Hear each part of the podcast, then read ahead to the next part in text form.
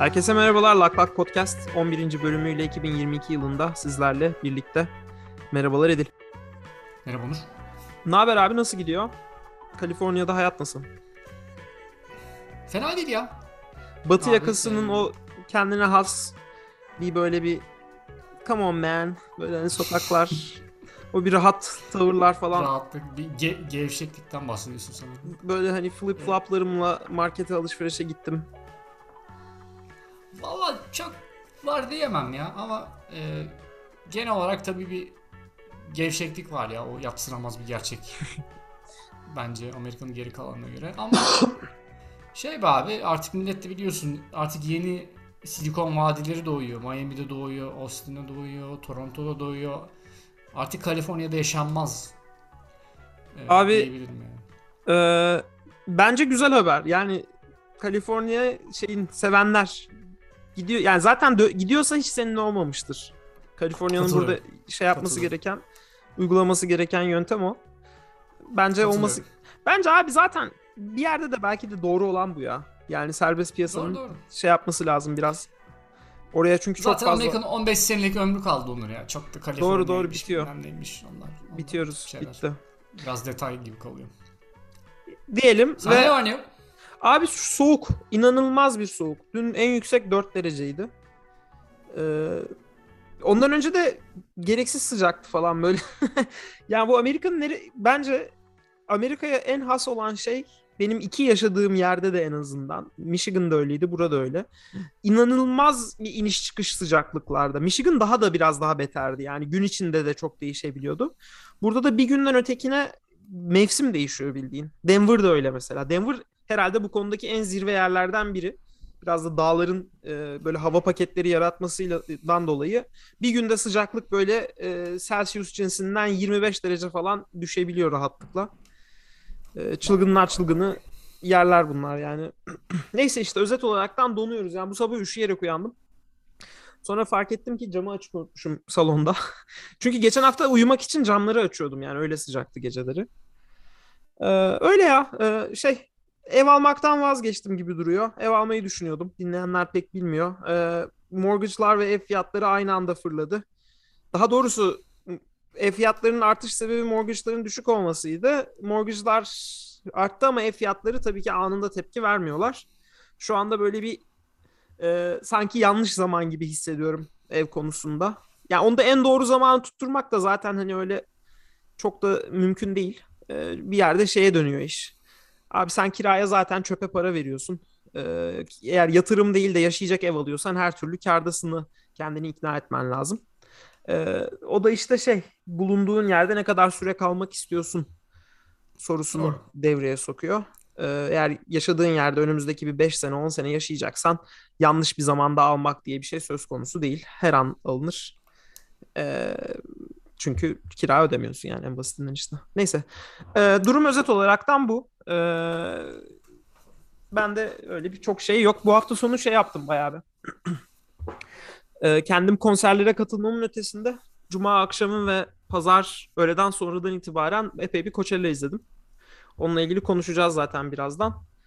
E, ondan önce şeyi konuşalım abi. Biz bölümü geçen hafta çektikten hemen sonra Elon Musk, Elon, Elon Musk bir e, teklifle geldi. Seket sundu teklifini. Dedi ki ben e, Twitter board'una şöyle bir teklifle gidiyorum. Hisse başına 54 dolar 20 sent e, ödeyerek şirketin tamamının bana verilmesini talep ediyorum dedi. E, bu sanırım şey hani anlaşma yoluyla hisseleri kapama yöntemini seçti. E, tabii ki market fiyatından kendisi gidip de alabilir. Market fiyatından almaya kalktığında ne kadarlık bir ortalamada alır onu bilmiyorum. Ee, %51 hisseye ulaşması e, süresinde fiyatlar ne kadar artar? İnsanlar korkar. Acaba benimki gider gitmez o fiyattan gider mi satar mı endişesi yaşar mı nasıl olur bilmiyorum. Ama e, board bunu pek olumlu karşılamadı. E, hisselerin değerinin daha fazla edeceğini düşünüyorlar. O da biraz garip bir konu. Yani eğer markette şu anda bu hisse 45 dolara işlem görüyorsa o hisselerin ederi 45 dolardır.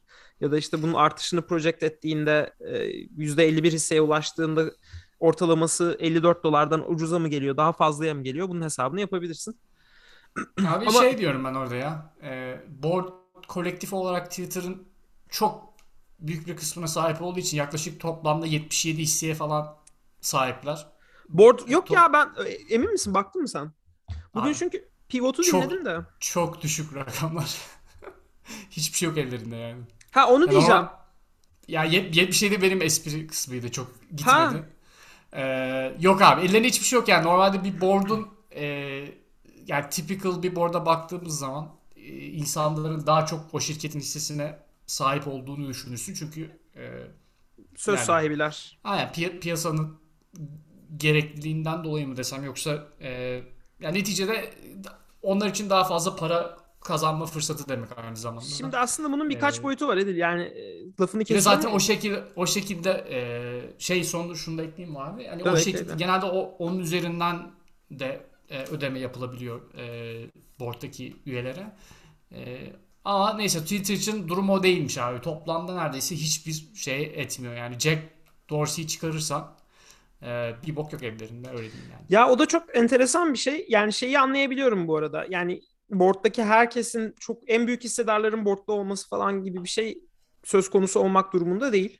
Öyle olmaması muhtemelen de daha iyi. Ee, özellikle daha e, ne bileyim scientific işler yapıyorsan e, böyle danışanlar alman kötü bir fikir olmayabilir. Ya da işte conflict of interest'i engellemek istiyor olabilirsin ama e, Twitter'ın durumunda hakikaten çok çok e, düşükmüş sanırım e, ownership board'da.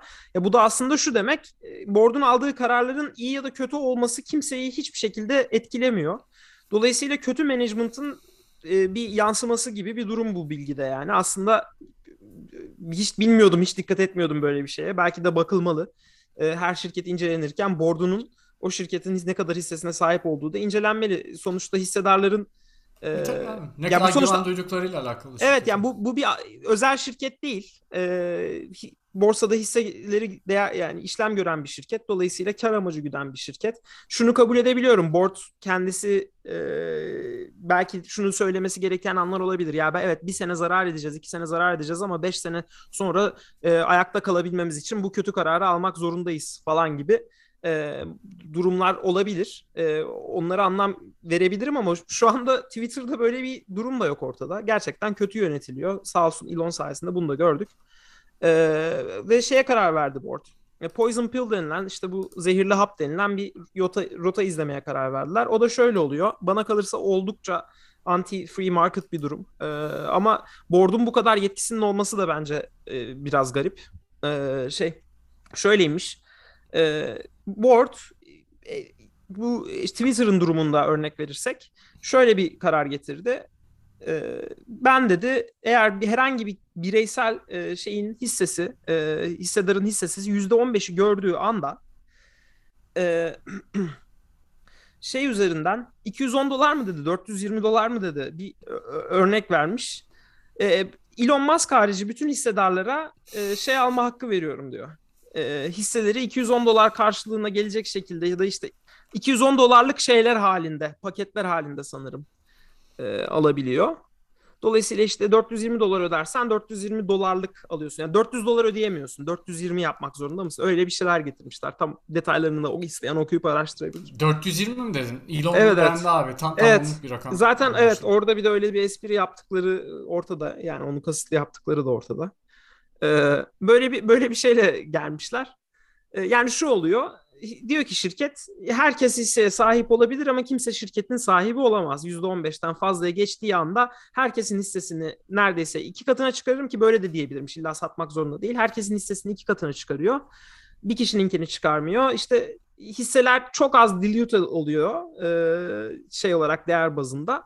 Ama işte sen iki katına çıktığı için kurtarmış oluyorsun kendi değerini falan filan. Ee, ama şeyde hiçbir zaman sahip olamıyor işte Elon gibiler. Bir anda %15 hissem varken %8'e düşmüş gibi bir şey oluyor. Ee, bunu devreye bu- soktular. Bunun be- benzerini tam benzeri değil de yani bu aslında şeyde yapmıştı ya zamanla sanırım. Mark Zuckerberg de e, ortağına yapmıştı diye hatırlıyorum aynı muhabbeti. Bilmiyorum. Ama o tabii şey değildi. Şirket halka açık değildi o dönemler yaptığında. Onlarınki biraz daha Hmm, borda mı yaptırdı bir... yine? Aynen. Yine board'a yaptırdı ama tam ona Poison Pill mi deniliyor? Başka bir ismi var mı literatürde ondan emin değilim yani. Çok Yani ben sektöründeki arkadaşlar daha iyi biliyordur. Valla açıkçası bana kalırsa bu birazcık artık öh yani. Hani e, herkese okey sana hayır bu kadar kişiye özel dışlama biraz şey geldi bana. Ya da işte board istediğine satabiliyor, istediğine hisse verebiliyor. Yani bu bo board'un hani biraz gücü, gücü fazla gibi geldi ama öte taraftan board'un bu kadar güçlü olmasının da şöyle bir şey var. Eğer Elon Musk hisselerin %51'ine sahip olursa kalan %49'u kendine çok daha düşük bir fiyattan satışı için board adına karar da verebiliyor mesela. O da o da e, bir garip bir durum. Yani Aman, bu Elon Musk evet. Sistem Allah aşkına. Evet yani o şu şunu işte şeyi okudum Matt Levin'in yazısını okudum. O da işte Bloomberg'de yazıyor. Hani diyor ki işte eğer Elon %51'i ele geçirirse geri kalan %49'u kendine 25 dolardan da sattırabilir. Eğer bu Poison Pill devreye girmeseydi yani. Dolayısıyla hepsini almak durumunda da değildi falan filan. Neyse şöyle bir durum var. Elon'un ne kadar ciddi olduğu ya da böyle bir şeyi fonlayıp fonlayamayacağı ciddi bir soru. Scott Galloway kesinlikle böyle bir şeyi fonlayamaz. Hayatta bu parayı çıkaramaz. Tesla'ya karşı hedge etmesi gerekecek. E, o da Tesla şehirleri zaten oldukça tartışmalı bu kadar yüksek olması e, falan filan noktasına geliyor. Enflasyon yüksek. Bir şekilde ödemelerin yapılması lazım. Bankadan böyle bir borcu aldığında ona göre e, ödeme canım. yapman gerekecek. E, yani çok kolay değil diyor. Yani ne kadar dünyanın en zengin insanı da olsan çatırt diye 40 milyar doları ben hops diye çıkarıp veriyorum e, demek ki 40'tan da fazla oluyor da neyse. Öyle kolay iş değil. E, işte göreceğiz bakalım. Bilmiyorum. Sen ne diyorsun? Ben, sence çıkabilir mi öyle bir parayı eğer board okey deseydi %15 olmasaydı? Abi bence biraz e, yani Scott Galloway'in bakış açısına katılıyorum. Öyle zırt diye bir para değil. Ee, bir de ekonomi biraz bu aralar şey atıyorum bundan bir sene evvel olsaydı belki okey olurdu. Ama zaten bayağıdır e, hiç sağ solu belli olmuyor. Yani çok ani tepkiler verebiliyor. Bir de Tesla'nın durumu da bahsettiğin gibi bir kırıl, kırılgan demeyeyim ama tartışmalı. Ee, yarın bir gün e, özellikle bu elektrikli araç tarafına şey e, oradaki yarış biraz daha kızışınca Tesla'nın yeri ne olacak? Bu FSD muhabbeti ne zaman gerçekten izleyiciyle e, ya da son kullanıcıyla buluşacak? E, çünkü her sene bir sonraki seneyi öteliyor. Self-driving, e, fully self-driving mi? Aynen, fully self-driving muhabbeti. E, o da yani benim en azından okuduğum kadarıyla Tesla'nın en büyük e, avantajı bu muhabbet. Yani öbür türlü çünkü elektrikli araç üreten çok fazla e, üretici var artık. E, ve bunların çoğu legacy dediğimiz üreticiler. Yani zaten hali hazırda e, araba konusunda Tesla'dan belki çok daha hakimler. E, genel olarak bir arabanın üretilmesi konusunda. Evet. Tesla biraz daha olayı teknoloji kısmından e, şu ana kadar götürdü. E, bir noktada kızışması kaçınılmaz diye düşünüyorum ben ve o noktaya gelince acaba Tesla nasıl tepki verecek? Yani gerçekten insanların Tesla'ya olan güveni sürecek mi? Ya da ne bileyim bugün e, sen yayından önce de biraz kısaca konuştuk. Netflix'in durumu var mesela. Bir anda çakıldılar. Bence ee, konuşalım. Tam zamanı.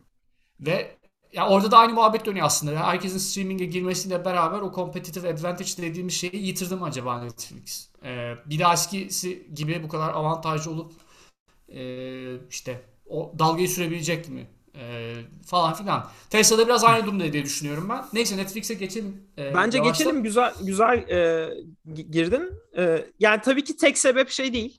E, rekabetin artması değil. Ama Netflix bugün açıkladığı rakamlarda 10 yıldan beridir, 2011'den beridir ilk defa bu çeyrekte kullanıcı sayısında düşüş olduğunu, bu düşüşün de 200 bin kişi olduğunu rapor etmiş. Hatta önümüzdeki çeyrek için yaptığı tahminde de kullanıcı sayısının 2 milyon kadar düşeceğini bekliyor. Bu çeyrekteki düşüşün sebebini Rusya'daki kullanıcı kaybına yoruyor Netflix. Diyor ki ben 500 bin kişi ekleyebilmiş olmama rağmen 700 bin kişi kaybettiğim için Rusya marketinde 200 binlik bir kaybım var. Ben önümüzdeki çeyrekteki düşüşü birazcık e, endişe verici buldum. Daha doğrusu beklenti niye o yönde anlayamadım. Netflix Amerika'da geçtiğimiz ay fiyatlarını bir kere daha yükseltmişti ki son dönemlerde bayağı sık yükseltiyorlar. Evet. Ee, Amazon da yine bu arada Amazon Prime fiyatlarını yükseltti. Yani enflasyon her türlü şekilde hissediliyor. Ee, Netflix'in durumuna özel olarak gelirsek de Netflix e, evet streamingde şu anda öncü durumda ve oldukça fazla içeriğe sahip ama e, fiyat olarak oldukça pahalı rakiplerine göre. Şu anda rakiplerinden çok daha yüksek fiyatlara veriyor. Bu arada şeyi soracağım sana hazır e, konusu açılmışken. Sürekli bir Netflix'in çeyrek raporlarında şeyi suçlama görüyorum ben. Ee, insanlar e, şifrelerini paylaşıyorlar. Yani ben bir tane hesap sattığımda 5 aile kullanıyor. Ve bunu bir değil iki değil yani yaklaşık iki yıldır falan bununla ilgili ağlıyor Netflix. Sürekli işte bu konudan şikayet ediyor. Neden istenilen hedefleri tutturamadığı e, konusu açıldığında ki geçtiğimiz çeyrekte de bayağı bir tutturamamışlardı hatırlarsan yine bayağı bir e, şey olmuştu. E, hisse değerleri düşmüştü. Zaten Evet. e, geçtiğimiz 6 ay içinde e, adamların hisse değerleri %62 düşmüş durumda. E, o da çok çılgın bir düşüş yani 700 dolardan şu anda 200 240 dolarda en son gördüğüm kadarıyla. Neyse. E, ben artık bu şeyin biraz eskimeye başladığını düşünüyorum. Yani işte şifre baş paylaşılıyor olduğu faktini ya kabul edecek Netflix ya da e, bir noktada şunu şey yapması lazım. E, arkadaşlar e, aynı IP'de değilseniz hisse, şey paylaştırmıyorum, şifre paylaştırmıyorum. Yani arabada, evde falan izlemek istiyorsan sen bunu e, ayrı bir hisse şey almak, hesap al- almak zorundasın demesi gerekiyor. E, ama başladı mı bu arada? Yapacaklardı onu. ya onu sürekli yapacağız diyor. Herkes de yaparsam bırakırım diyor abi. Yani hani bunun uzatılacak bir tarafı yok. Aynı fiyatta devam edemez. Eğer Netflix Netflix'in şunu bilmeme olasılığı yok. Bir hesap ortalamada e, kaç kişi tarafından paylaşılıyor? Yani şey olarak bu full Tabii hesaptan. Bunu biliyor abi. Çıksın desin ki yani e, ben bu flexibility'yi sunuyorum size. E, işte atıyorum ortalamada 4 kişi paylaşıyorsa ya da 3 kişi paylaşıyorsa ben fiyatı 3'te birine kırıyorum. Aslında bir yerde zam yapmış oluyor burada da neyse. Fiyatı 3'te birine kırıyorum desin. E, ve yani tek IP aynı anda tek IP'den çalıştırıyorum. E, aynı evde iki kişi izliyorsa hadi ona e- eyvallahım ama e, evin dışından e, hareket ederken izlemek istiyorsan bir tane daha hesap alacaksın desin. Ya da add-on hesaplar yani işte bir tane base hesap aldıktan sonra e, aile paketine e, geri kalanları add-on şeklinde eklettirsin falan filan diye düşünmeye başladım. Çünkü bu hep bir belirsizlik artık. Ben sıkıldım bu şeyden. E, ya ama işte paylaşıyorsunuz ya falan filan diye şikayet etmesinden. Çünkü sonuçta marketi de bu şekilde domine ettiniz abi siz. Yani millet paylaşıyordu. Buna göz yumuyordunuz. Çünkü market büyüyordu ve siz de büyüyordunuz. Şimdi şikayet ediyorsanız artık bir şey yapın bu konuda. Doğru. Yani e, şeyi kestirmek zor abi. Bilmiyorum çok bir yorumum yok doğrusu söylemek gerekirse. Bu kaldırırlarsa kullanıcı sayısında düşüş olur mu? Şeyinde artış olur mu? Gelirlerinde daha fazla insan abone olur mu? Onu, o biraz zor bir şey. Biraz daha doğrusu içindeki içerikle alakalı, o, o dinamizmle alakalı. Ben şeyi çok düşünmüyorum yani. Ya iyi içerik varsa illaki gelir izleyici kafasındayım. Öyle bakıyorum.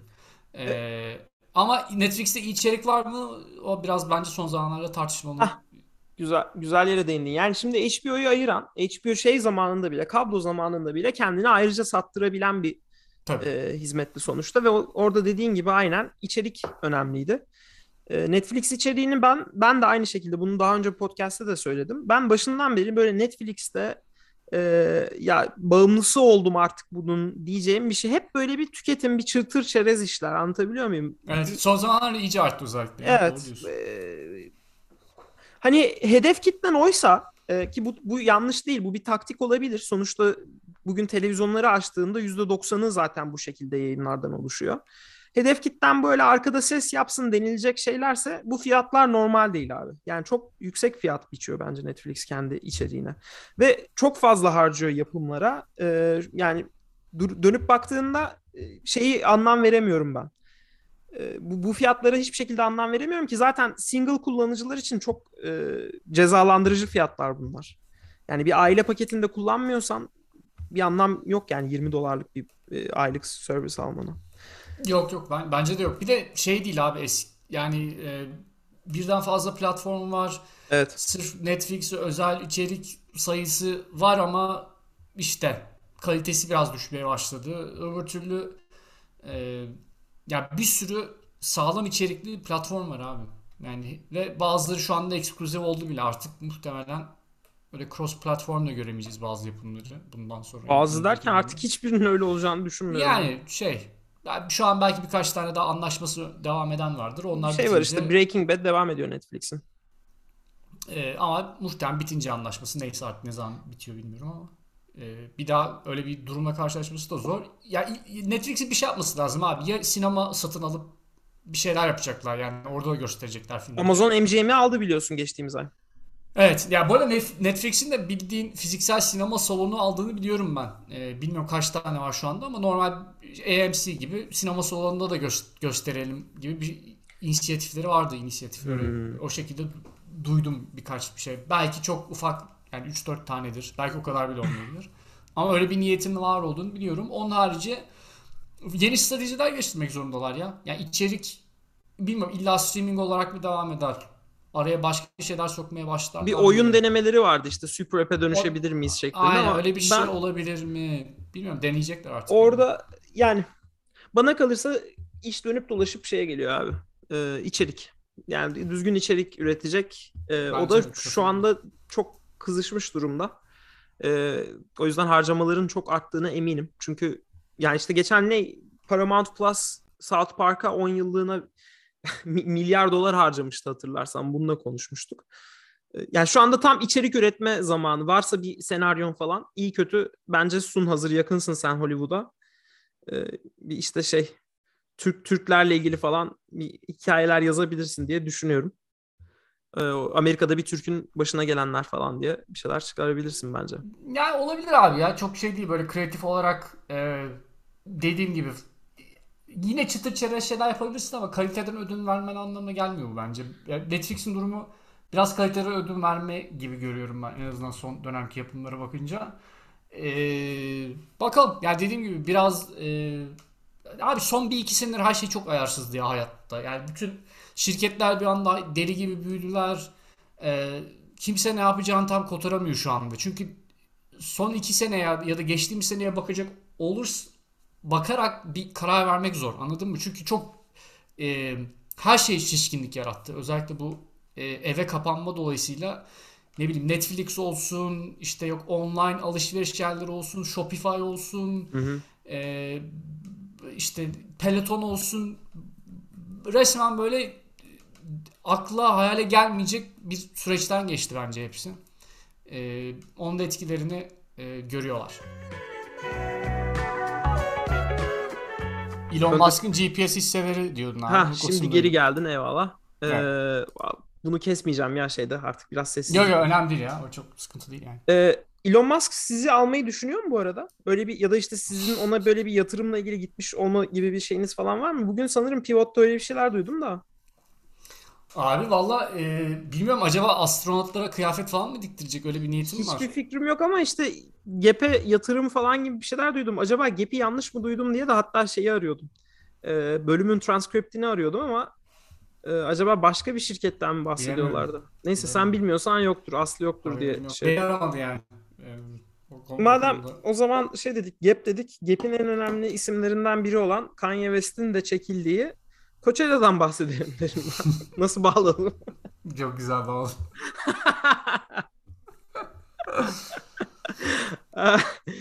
Abi ne diyorsun izledin mi Coachella'yı?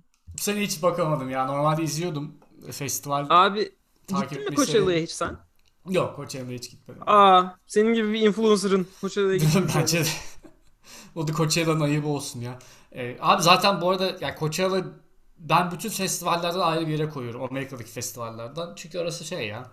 E, nasıl desem böyle gala gibi bir şey yani. Bir event abi. Festivalden ziyade. e, bambaşka bir dünya. Yani belki de Burning Man'i ayrı bir yere koyarım. Allah Allah. O bambaşka da, bir dünya derken nasıl ya? Böyle merak değil. Şey ilgimizi çekecek bir şey anlamında mı bambaşka? Burning Man zaten evet o, o gerçek o anlamda festival. Abi yo yo şey anlamında değil abi. Oraya insanların git, gitme sebebi müzik dinlemek değil yani birinci sebebi o anlamda diyorum. Genelde festivale hani müzik dinleyip eğlenmeye gidersin ama sevişmek Coachella, mi nedir? Coachella abi biraz e, nasıl da gövde gösterisi gibi diyeyim. Yani böyle e, özellikle son işte influencer tayfası e, olsun işte biraz daha böyle TikTok, TikTok falan filan olsun. E, işte Twitch tayfası olsun. Onlar Hı-hı. tamamen oranın şeyi. E, Neyi abi? Er meydanı. Er meydanı ya. Or- orada çıkıp herkes hünerlerini gösteriyor. O tarz bir ortam yani. Çok müzik e, bir, müzik biraz ikinci planda kalıyor. Öyle diyeyim.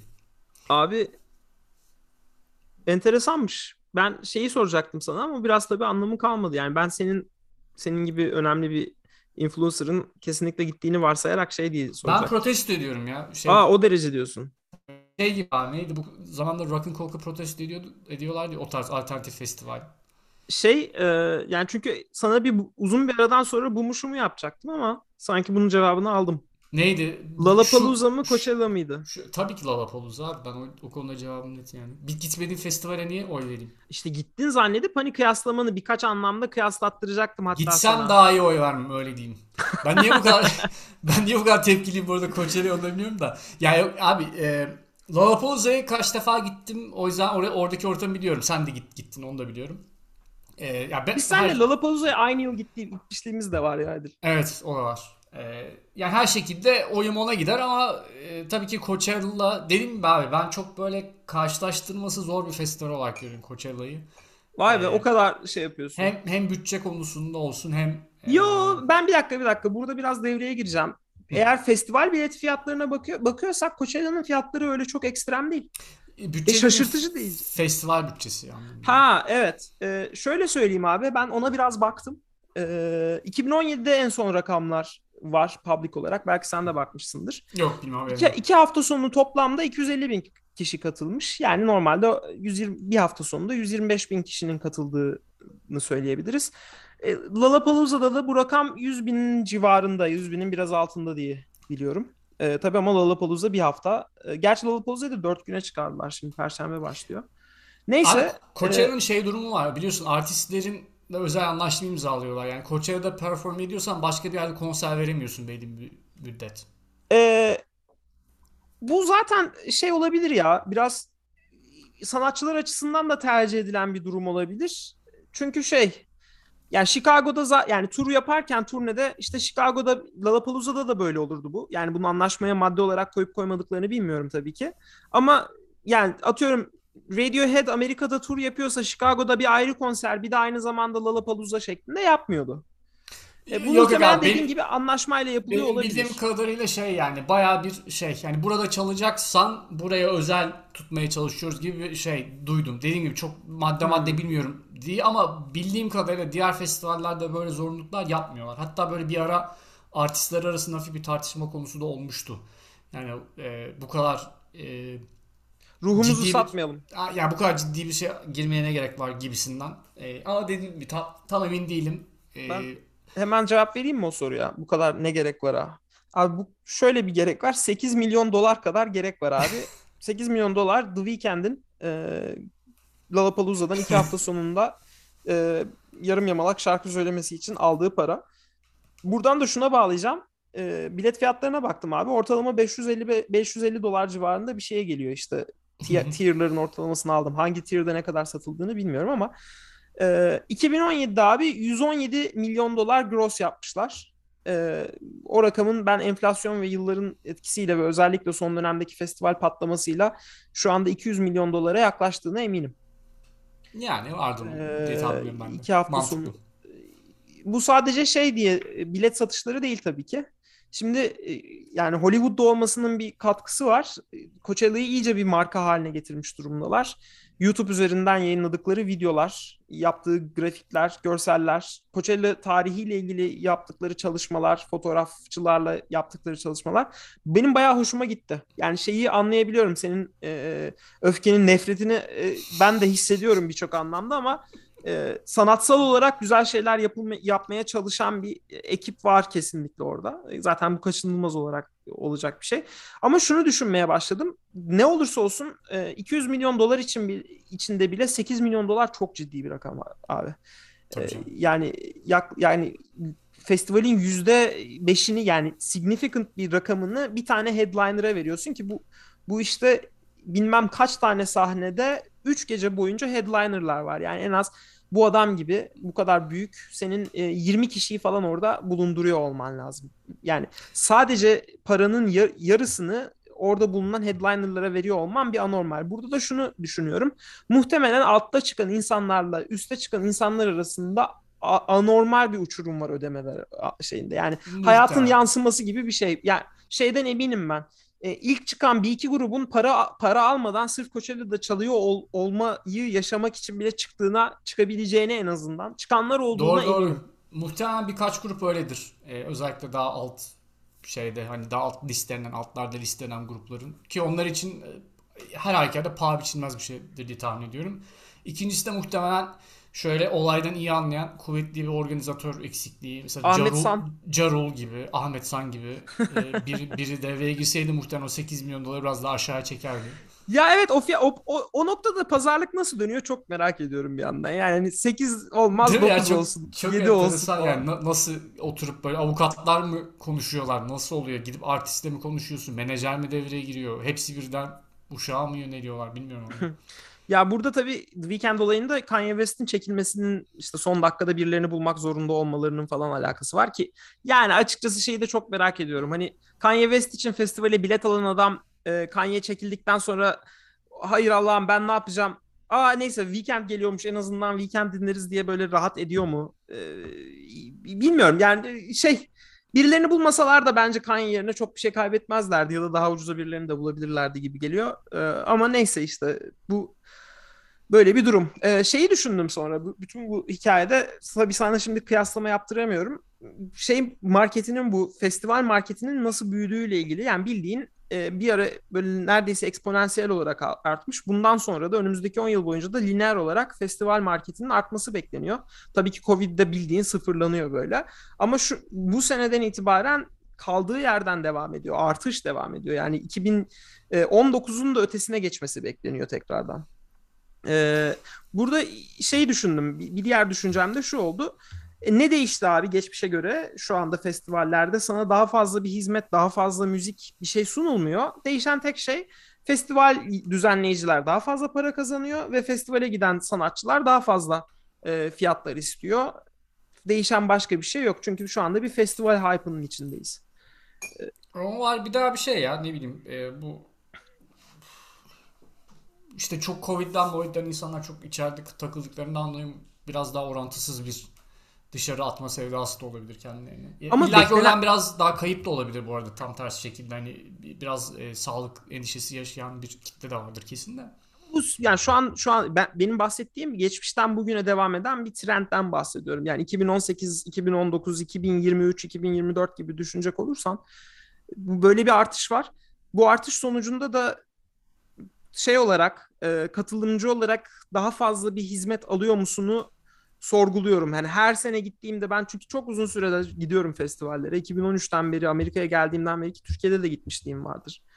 E, Yani ne değiştiği düşünüyorum. Çok çok çok böyle her sene fiyatlar 25-25 artarken ben ilk işte ilk gittiğim Lollapalooza'ya işte 200 küsür dolar 275 dolar mı ne demiştim.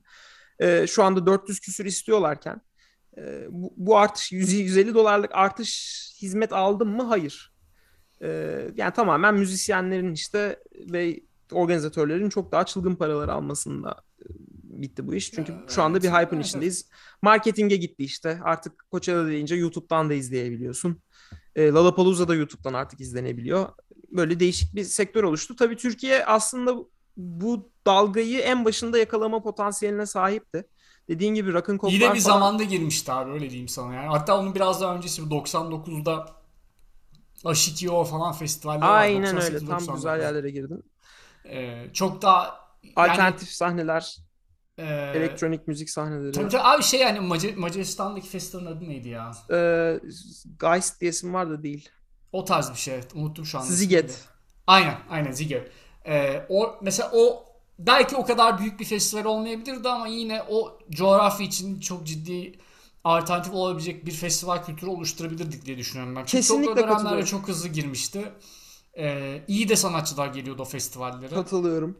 Ee, ama sonra bombok oldu her şey. Yani Sonra AKP gerçeği oldu. Zaten AKP olmasaydı da 2020'den itibaren ya da 2019'dan itibaren ekonomi dolayısıyla böyle bir şey herhalde düzenlenemez artık Türkiye'de düşün Abi- diye düşünüyorum. Yani yabancı artisti getirebilme bütçeleri şu anda yani 8, 8 milyon dolara weekend e, getiremezsin yani.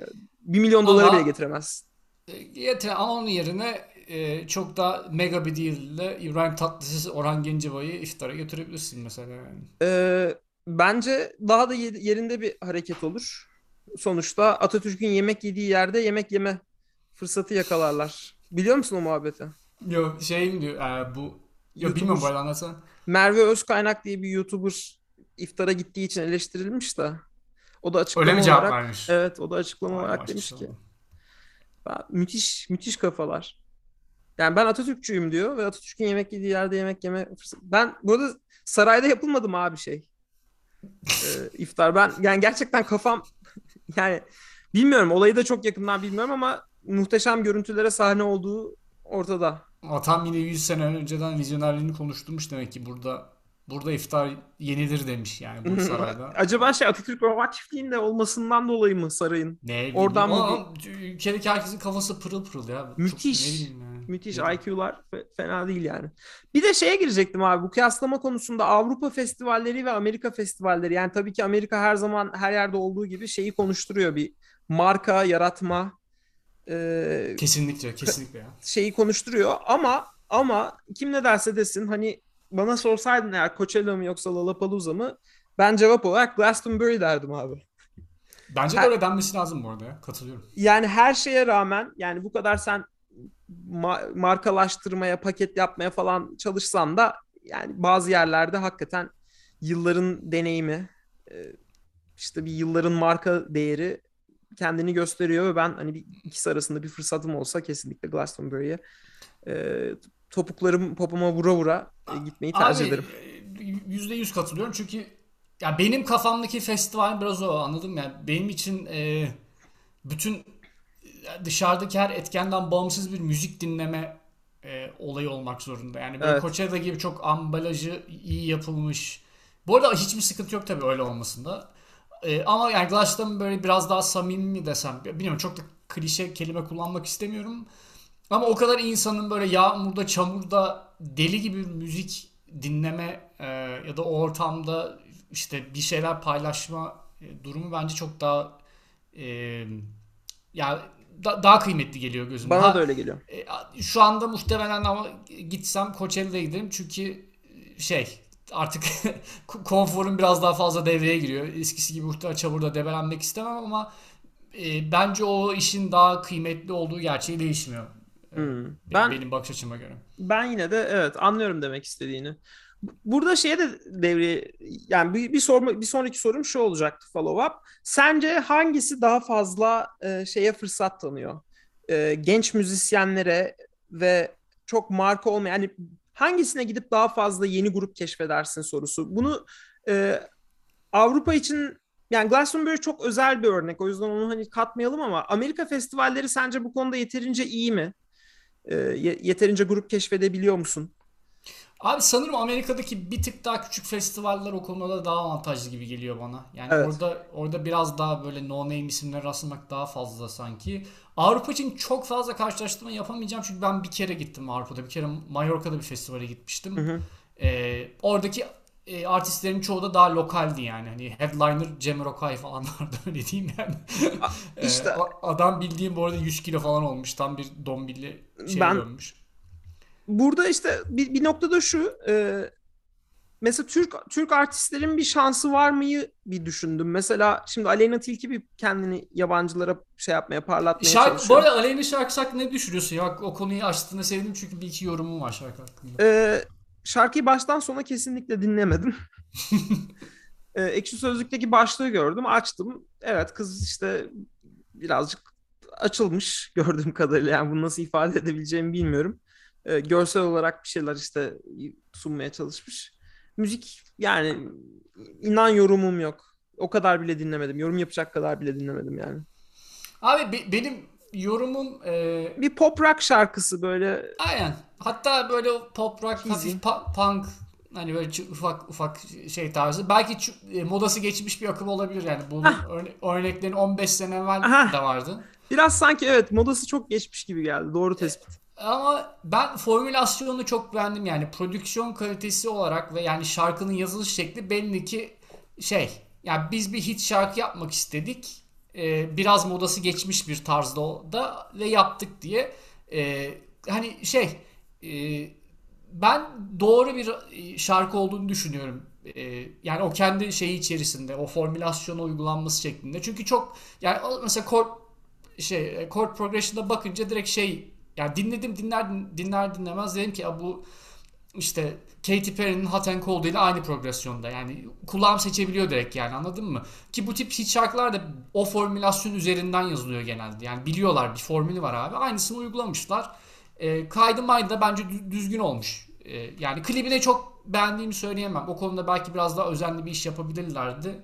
E, öyle olursa şarkıyı bir tık daha yukarı çekerdi diye düşünüyorum. Hı hı. E, yani biraz dediğim gibi hafif eski moda olmasına rağmen e, iyi kotarılmış bir iş olduğunu düşünüyorum ben. E, inşallah da bilmiyorum iler bir fayda sağlar ona Aleyna'ya. Artık Bence nasıl bir tarz bur- benimseyecek bilmiyorum ama. Burada görülmesi gereken şu bu festivallerin bir fırsat sunduğu gerçek. Mesela Aleyna şunu kabul eder mi sorusunu soracağım.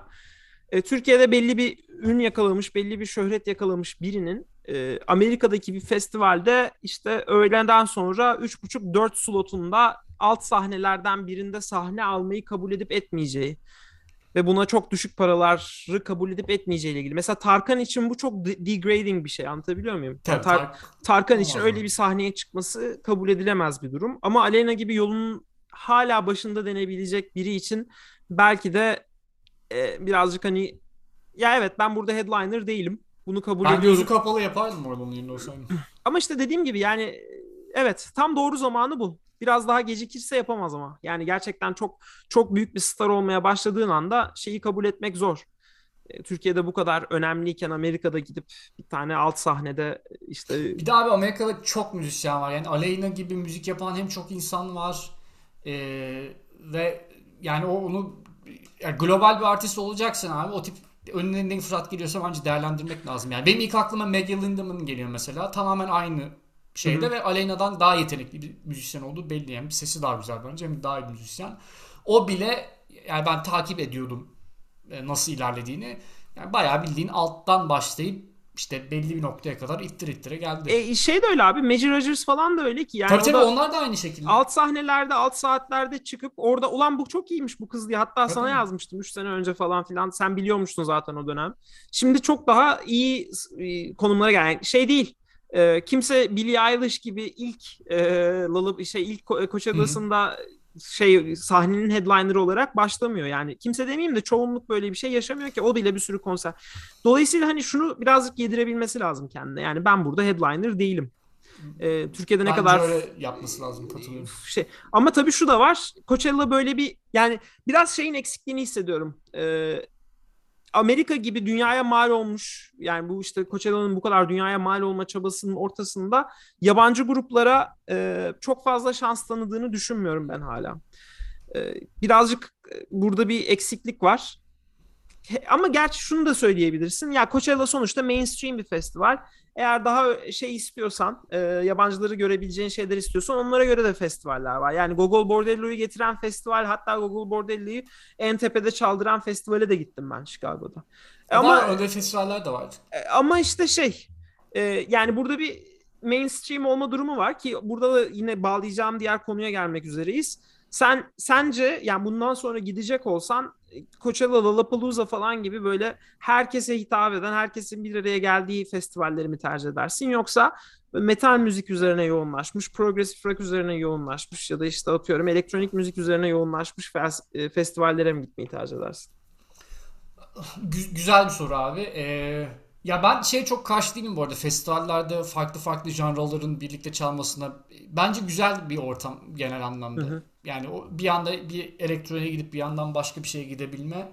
Ama tabii festivaller biraz daha popüler öğeler üzerinden yapıyorlar o şeyi. Yani müzik müzik kaliteden ziyade e, o esnada hangisi daha çok seyirci çekecekse biraz daha o onun üzerinden ilerliyorlar. Ben biraz daha hani artisti muhteviyatına önem veren bir şey yap, yap bir denemek isterdim. Bu böyle daha e, teması belli bir festival de olur. Daha büyük bir şey de olur. Bilmiyorum yani e, şu noktada o benim bahsettiğim şeye birebir uyan bir festival var mı? Bildiğim kadarıyla yok. Yani belki vardı da en azından ben bilmiyorum öyle söyleyeyim. Ee, ama e, şey Avrupa'da kesinlikle bir festival deneyimlemek istiyorum. Daha büyük bir festival daha doğrusu. Yani Glastonbury mi olur yoksa işte o ayarda daha büyük mainstream bir şey mi olur ufak bir şey mi? Aslında Sizget falan güzel ya. Olabilir bence güzel bir alternatif. Ee, muhtemelen e, yani artist kalitesi açısından da her zaman o en üst seviyede olan festivallerden bir tanesi. Ee, bir tık daha az pretentious da olabilir gibi geliyor bana diğer festivallere göre. Ama bilmiyorum. Ya e, ben şey bu arada şeyi anlıyorum bu arada. Coachella konusunda dediğini anlıyorum. Bence de festival dediğin şeyin biraz hala ön planında müziğin olması lazım. E, müzik kafasında yaşayan insanların bir araya gelmesi lazım. Ve bence Megan Thee Stallion'un e, sahne aldığı bir festival bana şey gelmiyor yani festival değil o. Konserler bütünü. Evet. Bir de bu arada Coachella biraz da hani Arts and Music Festival diye geçiyor yanlış hatırlamıyorsam. Art mı, müzik mi? Hangisi? Neyse yani hani belki Megan oranın or, or- oranın da biraz ittirmesi olabilir. O influencer tayfa için emin değilim. Dediğim gibi gitmediğim için çok bir yorumda bulunamıyorum. Ama bir festivalde abi hani e, papatya taçsız kızların olduğu bir festival görmek istiyorum. Artık gerçekten Amerika'daki her festivalde kafalarında e, papatya tacı olan kız görmekten fenalık geçiriyorum. Başta güzeldi ama yakışanı var, yakışmayanı var. E, o yüzden e, Seni Bu tip- EDC, EDC Vegas'a alalım biz. bu, tip e, şeylerin de gerektiği kadar kullanılması e, taraftarıyım. E, Abi bu tamamen Coachella'ya özel bir şey. Bunu biliyorsun sen de. Değil mi? Yani Lollapalooza'da falan ben gördüğümü hatırlamıyorum öyle bir konsept. Abi oralarda da oralarda da vardı. E, şu andaki son durumu bilmiyorum. Ben bayağı epeydir gidemiyorum festivale. E, Outside Lands'de geçen ne zaman gitmiştim Outside Lands'e? O da oluyor ya herhalde 3-4 sene. E, ama bir Avrupa'da durum nedir onu gö- görmek istiyorum yani. Bu, bu tip e, yampirik adetler var mı orada da e, şeyin bilmiyorum artık neyi yansıtıyorsa adetler. Ama bir Olsun. şey var. O, o da son şeye noktasına ulaştı. Yani başka bir şey e, gelmesi lazım acil abi. Başka bir moda. Allah Allah. dev- Ben hem o kadar denk gerekiyor. gelmedim hem de beni rahatsız etmiyor bu durum ya çok. Ben Yani belki şey- biraz algıda algıda seçici de olabilirim abi. Yani Ee, bana şey yani festivalin bir şeyi var abi kesinlikle. Her festivalin e, kendine göre bir dress kodu da var. Yani elektronik müzik konserinde işte e, ona göre işte bikiniler giyilir, parlak yaldızlı elbiseler ya da abuk şeyler giyilebilir. E, işte atıyorum şeye gidiyorsan, Burning Man'e gidiyorsan böyle biraz şey post apokaliptik e, kıyafetler biraz oranın konseptidir. Bur- Ko- Burning Man aynen bir or- orası iyice iyice değişik. Coachella'da da böyle şey aklıma geliyor. Fötür şapka ama işte uzun siyah elbise ama işte bir yandan tarz. Ee, ya da işte kızlarda. Yani ben, bana bana niyeyse çok batmıyor. Olabilir gibi geliyor bana. Konsept e, oysa odur yani. oranın. Abi başta ben de O da- büyük papatya takçıydım. Yanlış anlaşılmasın. Ben de destekledim. Ama İlk üç gün diyorsun. İlk üç Aynen, ilk, ilk festivalinde. üç gün ben de destekledim. Ondan sonra baktım olacak gibi değil. Aa, Ee, bakalım. Çünkü e, dediğim gibi olaya e, biraz daha böyle yenilikçi e, mo- moda ihtiyacımız var. E, Ee, son olarak tamam. bayağı uzun konuştuk.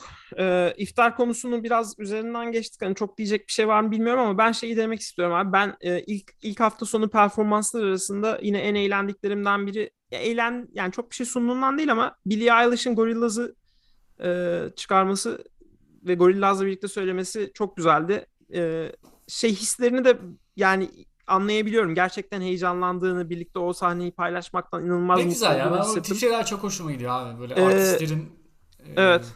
özellikle böyle e, işte genç artistlerin çok etkilendiği belli oldukları şeylerle bir arada bir şey yapmaları işte ne bileyim o bir rüyanın gerçek olması mı desem. Orada güzel bir enerji var abi genel anlamda. Aynen. O ve o bana geçti yani. Hani şeyi hissettim. Ve yani şey de çıkarmadı yani anlatabiliyor muyum? Böyle ne bileyim Tiesto çıkarmadı. Karol G diye bir tane Kolombiyalı hatun Tiesto'yu çıkardı. Yani böyle crowd pleasing bir durum yoktu. Şeyde eminim yani hani e, Billie Eilish dinleyen kitlenin %90'ının Gorillaz'ı duymamış olma ihtimalinin olduğunu da eminim yani. E, şey güzeldi yani şarkıyı söylemeleri güzeldi, katılması güzeldi. E, altından iyi kalktığını düşünüyorum ben. E, o- e, şey izledim yine Swedish House Mafia ile Weekend e, izledim. Orada Swedish House Mafia Weekend'le sahneyi paylaşmaması gerekiyordu. E, e, seyirci uygun değildi Swedish House Mafia'ya. Şov yarıda kesildi. Seyirci ölü. Kesinlikle şeye katılıyorum. Yani bu bu kadronun müzik için orada olmadığı çok belli. O seyirciye bak baktığında anlıyorsun. En zayıf performans kimdi? Var mıydı ya da öyle bir şey?